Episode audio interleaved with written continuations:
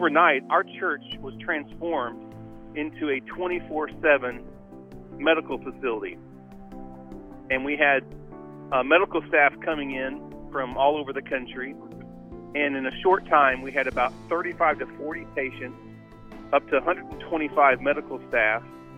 One third of our facility, we have about one hundred thousand square feet. Over thirty thousand square feet was being used as a as a hospital.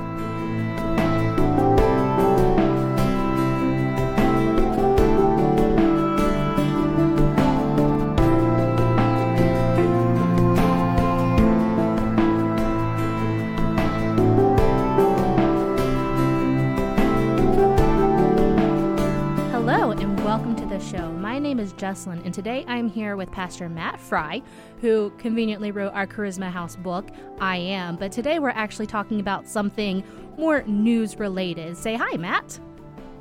Hey, how's it going? Well, I am great, and I'm sure our listeners are just as great because they get to hear this fabulous interview. Um, but today we are going to talk about what your church, C three Church in Clayton, Decide, Clayton, North Carolina, just to clarify, decided to do after Hurricane Florence. Can you tell us a little bit about that? Well, sure. As you know, the Hurricane Florence came through the North Carolina, South Carolina coast, and um, in preparation for that, uh, we contacted, you know, because you can see the storm coming this way. In yes. preparation, hurricanes we take a while. Right, exactly. We uh, contacted our local and state organizations and told them that we're available to be a shelter, to serve in any way. They actually set up our church as a medical facility for those who have been evacuated from the storm, even as the storm was just beginning to hit, uh, because they could not afford for them to be stranded with their power going out mm-hmm. or their house being flooded. And so overnight, our church was transformed into a twenty-four seven medical facility. And we had uh, medical staff coming in from all over the country. And in a short time, we had about thirty-five to forty patients, up to one hundred twenty-five medical staff. One third of our facility, we have about one hundred thousand square feet. Mm-hmm. Over thirty thousand square feet was being used uh, as a as a hospital. So oh, wow. Our church kind of got into action and volunteered, and we did Bible studies for them, and we've led worship and just walk around and pray over the patients. And, you know, we've encouraged the medical staff. And so it's just, it's like, it's like the mission field came to our church. That's amazing. How did the yeah. medical staff react to being in like a church environment? Well, they actually loved it because really? often, yeah, often when they come in like this, they all come in from different places around the country. It's the United States Department Health of um, Health Service, mm-hmm. and so they, they deploy from all over the country, and so often they have to just set up tents in a field or in a parking lot or in a football field, and so having our facility, first of all, just the fact that there's air conditioning and, you know, we're providing coffee. Coffee is a miracle. Look, we need yeah. that every day. Isn't that true? Mm-hmm. And we have a coffee we have a coffee shop in our church. So where, where we had them set up, it was right next to our coffee shop, and so they were like, "This is amazing." But then, you know, many of them obviously um, are, are not believers mm-hmm. and have different different belief system, and but over time, you could see them really understanding that our heart was to love, our heart was to serve, and that we could be the hands and feet of Jesus.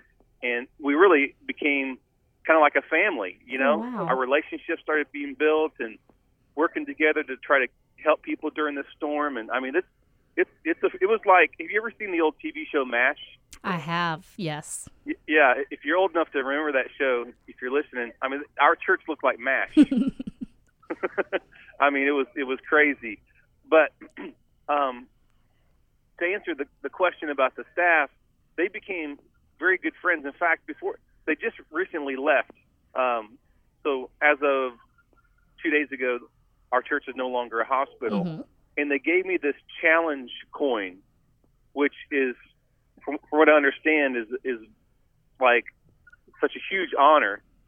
when when someone from that organization or any of the military branch mm. gives you that challenge coin to say, you know, that you have exceeded, you know, um, in in character, exceeding and exceeded in serving, mm-hmm. and uh, so that was that was really cool, because I know for a fact that uh, that that many of them are vocal about how they are they, they are not a believer, at mm-hmm. least when we first began to talk to them. So it was it was awesome. I mean, we have so many stories and so many uh, people that when they even patients when they first came, you know, they were just, you know, you could imagine just kind of in shock. And then before they left, they were like, I don't even want to leave because I feel Aww. So much love here. That's amazing. I love to hear stuff like that. I know you mentioned that you guys led worship, you prayed over the patients, you did Bible studies. What are some of the other ways that you really went above and beyond to meet the spiritual needs, not just the physical needs of people who were there? Well, I mean, walking around and just praying for these patients, mm-hmm. singing to them.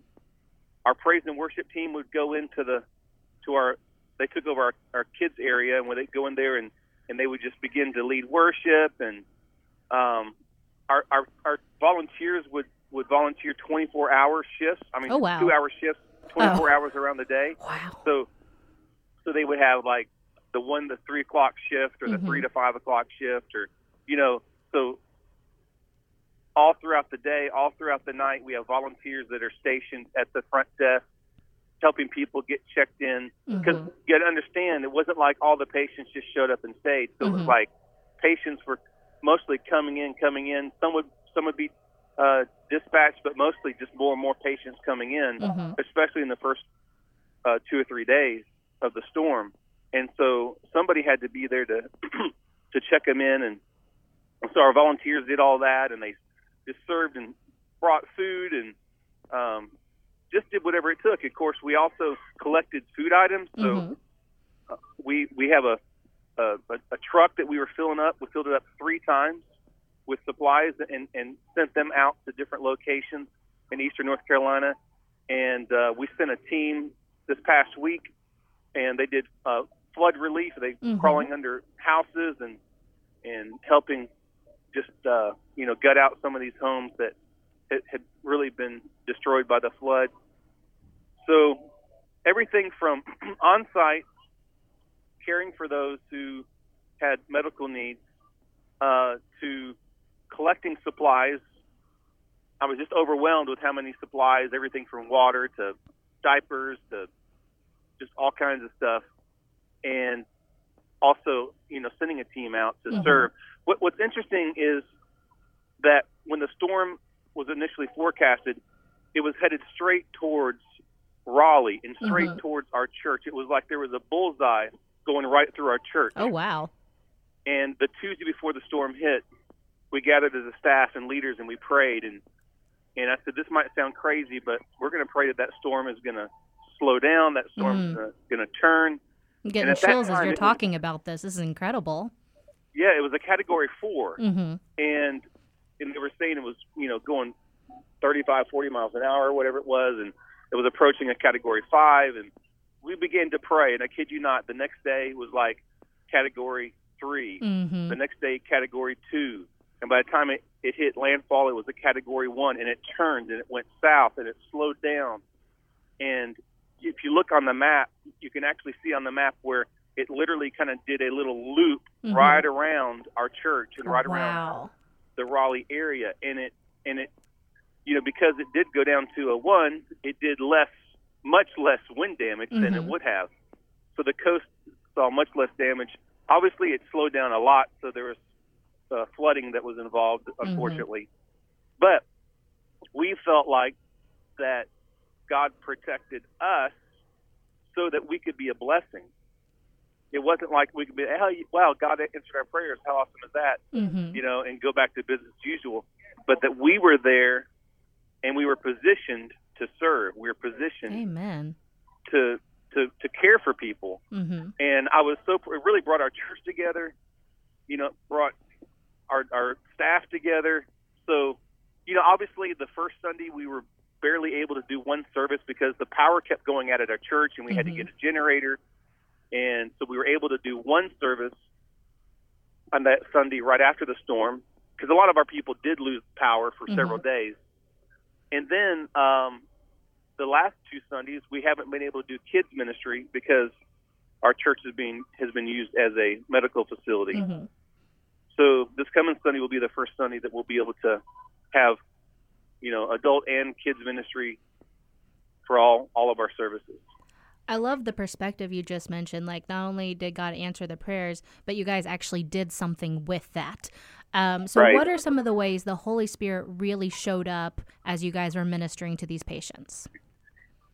Oh, my goodness. I mean, I wish I, I wish I knew all of the stories from from our staff of mm-hmm. just, you know, a paraplegic guy named Tim had lost his legs and, and uh, just, you could tell the first couple of days, just kind of lonely, just mm-hmm. didn't know anybody, didn't have any family there. And to see our, our staff and our leaders just kind of wrap their arms around him, and they pulled out the cornhole game. And I'm I, terrible I, I walked at that in the game. Hallway. I, I saw him out there just laughing, having a great time, just playing cornhole, you know, and it was just simple things like that. Mm-hmm. It wasn't like some supernatural, you know, angels started singing or anything. It was just practical, hands-on, playing games with them, singing with them, praying with them. One cool thing is, you know, as you know, I wrote the I Am book with mm-hmm. Charisma, and so they asked me if I would come speak to all the medical staff and all the patients. You know, I shared with them some of the principles, because you, you can imagine the the labels that they have put on themselves and the their identity issues, even the even the medical staff, you mm-hmm. know, because they've left their normal jobs back home to serve in this capacity. Mm-hmm. So I share with them some of the principles from the I Am book and the declarations that we should declare over our life, and rather than letting, you know, other people or the enemy declare these over you, declare what God says about you. And I shared the thirty-one I Am declarations from the book, and mm-hmm. I gave them all a thirty-one declaration bookmark mm-hmm. for free. And then, you know, I shared with them about the I Am book, and, and so many of them were like, and we weren't there to like sell books, but so many of them were like, how can I get that book? And, and uh, you know, I signed it for them. And, you know, there was some emotion in that, just like how thankful they were for our church, and thankful they were that we would take the time to mm. to speak to them. And, again, a lot of them were not even believers. Yeah. So, but there, if, you, if you're in this, if you're stuck in this facility for twenty-four hours, like you're looking for, you know, mm-hmm. for anything to – To, to fill your time, right? Yes. So, I have been through so, a hurricane. I can definitely empathize with that.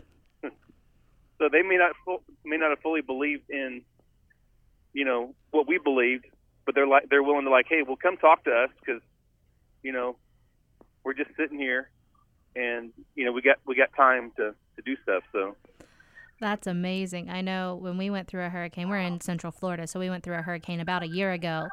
And emotions are so heightened during that time that it's amazing how the Holy Spirit can use that to open up our hearts and listen to what he's doing. Absolutely.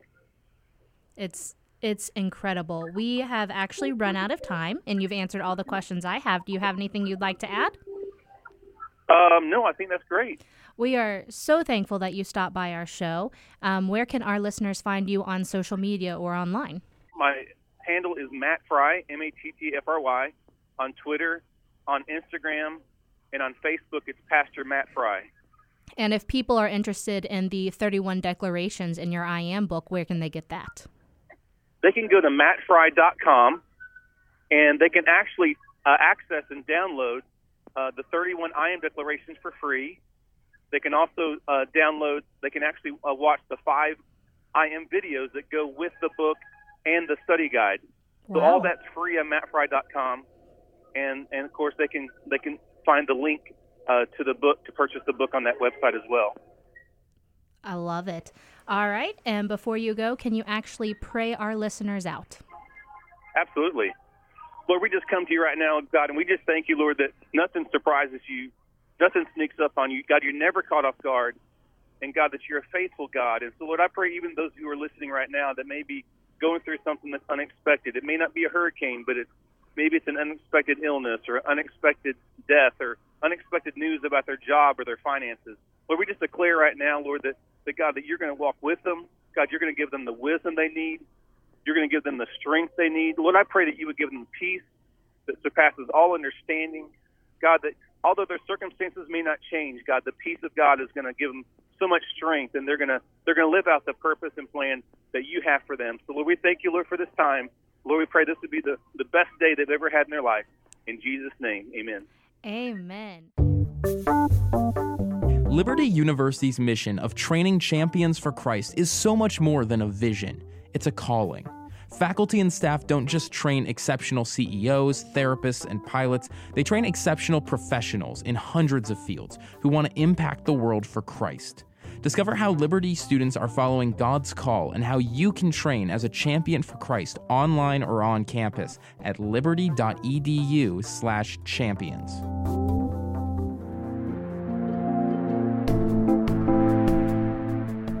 This has been a production of the Charisma Podcast Network. Steve and Joyce Strang are the founders and owners of C P N. Doctor Steve Green is the executive producer of the Charisma Podcast Network. We intend to honor God with every podcast and remain thankful to our advertisers and supporters who make these podcasts possible.